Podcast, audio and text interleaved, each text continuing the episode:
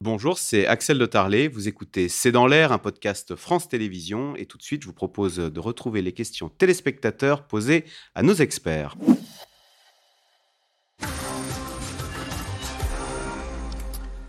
Ben voilà, Martin dans le Var hein, qui dit assez bien ce que je pense. Existe-t-il encore des raisons d'être optimiste?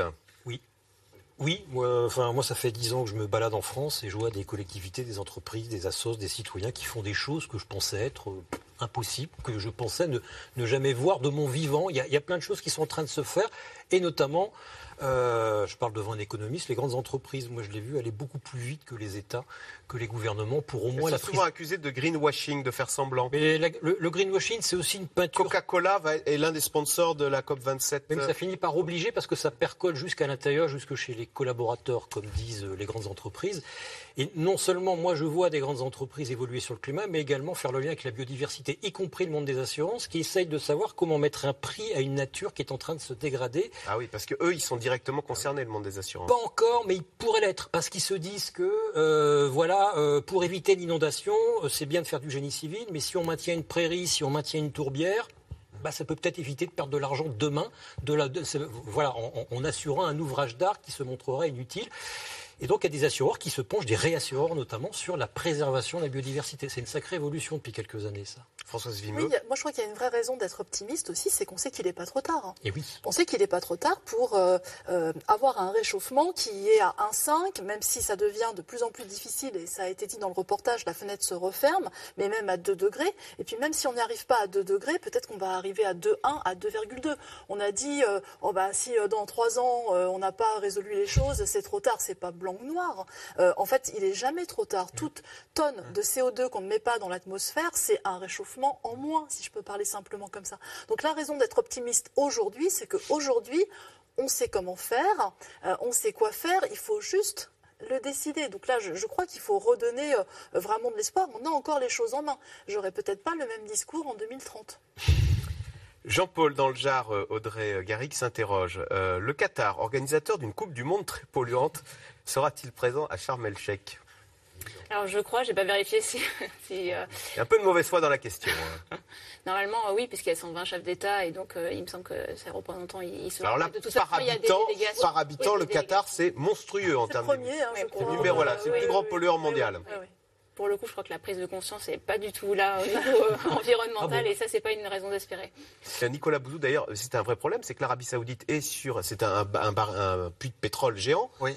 Euh, comment ça va se passer euh, Parce qu'eux, ils ont tout intérêt à pomper, à pomper, à pomper, et après moi le déluge. Alors, ils ont quand même cette, euh, cette, réflexion. Hein. Il y a beaucoup de, de, réflexions.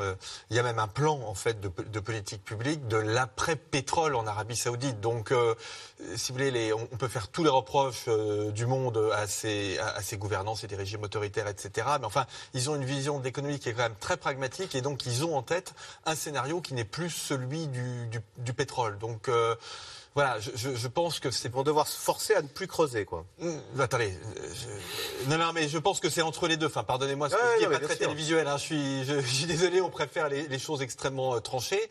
Euh, ils, veulent des revenus du pétrole. On l'a encore vu euh, là dans le domaine géopolitique. Ils, font monter les prix, ils se débrouillent pour faire monter les, pour faire monter les prix du pétrole. Donc c'est clair. Mais en tout cas, je ne veux pas laisser croire non plus qu'ils considéreraient que leur avenir c'est le pétrole parce que c'est pas vrai. En tout cas, c'est pas ce qu'on voit dans les COP, puisque dans les COP, ils n'ont de cesse de bloquer toute avancée euh, en matière de lutte contre le changement climatique. Ils n'ont de cesse de remettre en cause les rapports du GIEC, de dire que non, il ne faut pas limiter le réchauffement climatique à 1,5 degré, voire 2 degrés, qu'il ne faut pas aller plus loin, qu'il ne faut pas prendre de nouveaux engagements pour les États pour relever les objectifs climatiques. Donc, ils sont vraiment dans, une dynamique qui est de freiner au maximum l'action climatique depuis des années, et ça n'a pas changé les dernières années. Nicolas Bouzou, on a l'Agence internationale pour l'énergie qui dit que Vladimir Poutine a fait, sans le vouloir, énormément pour le climat parce qu'il a énormément accéléré la prise de conscience qu'il fallait sortir des énergies fossiles en Europe. Ce qui fait que l'AIEA, dans son dernier rapport, je parle sous votre contrôle, dit que le pic pourrait arriver plus tôt que prévu en 2025, le pic Ouais, de l'utilisation du carbone? Alors là encore, je, je vais vous donner un exemple extrêmement euh, concret. Le débat, alors c'est très impopulaire en France, mais le débat sur les 110 km/h euh, sur, euh, sur, sur l'autoroute. En fait, on voit que c'est un débat, donc c'était complètement. On sait que ça économise beaucoup de, euh, beaucoup de pétrole, hein, le fait de passer de 130 à 110, parce que c'est pas liné... enfin, c'est vraiment très important. Et ce serait même en fait l'équivalent de nos importations russes de pétrole, grosso modo. Donc vous voyez que là, vous avez une convergence en réalité entre la question géopolitique, c'est-à-dire on consomme, on arrête de consommer du pétrole russe parce que ça finance indirectement euh, l'armée russe, et euh, écologique, c'est-à-dire en effet on, on, on envoie moins de, on envoie moins de CO2. Alors je mets quand même une limite à ça c'est que euh, si vous regardez certains pays comme l'Allemagne, par exemple, qui se passent de gaz russe, ça peut les inciter à rouvrir des centrales à charbon qui font encore plus de CO2 que le, que le gaz. Voilà, la question Voilà, c'est est-ce qu'on sort par le haut avec des énergies propres ou par le bas Et en France aussi, puisqu'on a relancé la centrale à charbon Saint-Avold. de Saint-Avold, et, les terminaux méthaniers de ouais. Euh, Élise, dans le Cher, Frédéric Dans, et l'été prochain, connaîtrons-nous à nouveau une vague d'incendies? C'est vrai qu'on a eu des incendies dans des régions comme la Bretagne, comme les Vosges, qui n'étaient pas exposées au risque d'incendie jusqu'à présent et qui le sont désormais. Ben, on n'en sait rien, mais dans la mesure où la France descend vers le sud, dans la mesure où la plupart des forêts françaises ont été plantées et sont arrivées à maturité, c'est-à-dire avec des arbres qui sont plus susceptibles d'être stressés par le changement climatique et par euh, les parasites, qui sont liés notamment le scolite, oui, on a, euh, des allumettes euh, plantées dans le sol. Et effectivement, même chez moi dans le Nord, la forêt de Mormal est en risque incendie. La forêt de Mormal entre Valenciennes et le Cateau est en risque incendie et le sera. Il y a des camions qui sont prépositionnés qui n'étaient pas prépositionnés avant. Donc c'est quasiment toute la France aujourd'hui qui est susceptible de connaître des incendies de forêt. Mais encore une fois, on ne peut pas prévoir. En tout cas, là-dessus, euh, les services de l'État, les préfectures et les pompiers sont prêts et apprennent des incendies qu'ils traitent régulièrement. Euh, Amélie, en Seine-Saint-Denis, euh, Françoise Vimeux, le réchauffement climatique va-t-il devenir un problème de santé publique en France dans les prochaines années? Est-ce que bientôt on va voir arriver l'été avec anxiété en disant Oh mon Dieu? C'est déjà le cas. Euh, Il y a eu une étude euh, euh, de l'INSEE là, qui dit que suite euh, aux, aux vagues de chaleur qu'on a vécues cet été de- 2022, il y a eu à peu près 11 000 décès. C'est énorme. hein. Euh, donc euh, en 2003, on avait atteint, euh, 15 000. je crois, un, un peu plus de 15 000 quand on regarde plusieurs mois après, puisqu'il n'y a pas forcément des conséquences immédiates. Donc, enfin, il- me semble que c'est déjà le cas. On voit arriver l'été quand même avec un peu d'angoisse, à la fois en termes de santé, aussi en termes de bien-être, hein. Euh, aussi avec l'étalement de la saison estivale et des vagues de chaleur qui peuvent arriver plus tôt. Il y a quand même des questions qui se posent euh, sur le mois de juin, avec le fait qu'il y a encore euh, bah, des crèches ouvertes, des écoles ouvertes, c'est la saison des examens. Et on a beaucoup de bâtiments publics qui ne sont pas adaptés Ils ne sont pas climatisés. non, je veux dire, non, non, non, non, c'est pas ça. C'est-à-dire qu'en fait, il n'y a pas eu de rénovation thermique qui fait que la chaleur ne rentre, enfin, rentre moins. Euh, donc, je pense qu'il y, a- beaucoup de questions autour des vagues de chaleur. Après, il y a aussi la question, on vient d'en parler, des incendies. Et ça, je pense que les gens qui ont vécu des incendies vont voir maintenant l'été arriver avec une certaine peur. hein, et je peux les comprendre. Parce que, non mais j'ai exprès la climatisation parce que c'est pour vous, c'est de la maladaptation. Comme vous dites, quand nous étions petits, les voitures n'étaient pas climatisées, elles le sont toutes aujourd'hui. Est-ce que dans une génération, comme en- au Japon, comme aux États-Unis, 90% des logements privés seront climatisés?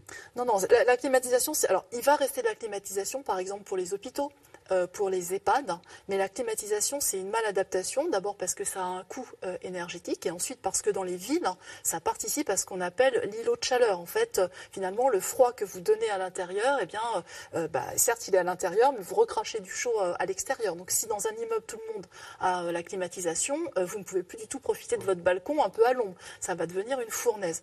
Donc, c'est vraiment une maladaptation, et la solution, elle passe par l'adaptation des villes aux vagues de chaleur. Donc, ça peut être la végétalisation, ça peut être la rénovation thermique des bâtiments. Au passage, vous gagnez aussi l'hiver, parce que finalement, la chaleur sort moins. Et donc, vous gagnez sur votre facture, donc vous gagnez en bien-être.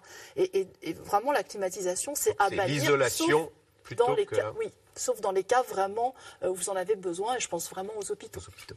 Pourquoi Xi Jinping ne, ser- ne sera-t-il pas présent à Sharm el-Sheikh? Audrey Garrick, vous qui y serez si vous vouliez Xi Jinping Alors, il, il- il me l'a pas dit personnellement. Ah.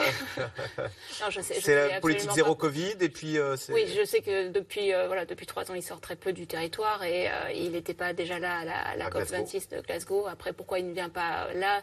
C'est sûr qu'il n'envoie pas un bon message politique. Il y a le, le problème aussi de la relation avec les États-Unis, on n'en a pas parlé, mais donc il y a l'arrêt de la coopération en matière de climat entre les deux pollueurs, les deux premiers pollueurs de gaz à effet de serre, qui est euh, Après, euh, on peut espérer malgré tout euh, ait, euh, que, que ce soit toujours, ça reste toujours une priorité pour la Chine. Et il n'y aura pas non plus donc Modi, il n'y aura pas non plus Poutine, qui on sait n'essaie pas trop de sortir chez lui, de chez lui des fois que ça donnerait des idées à son entourage de le renverser.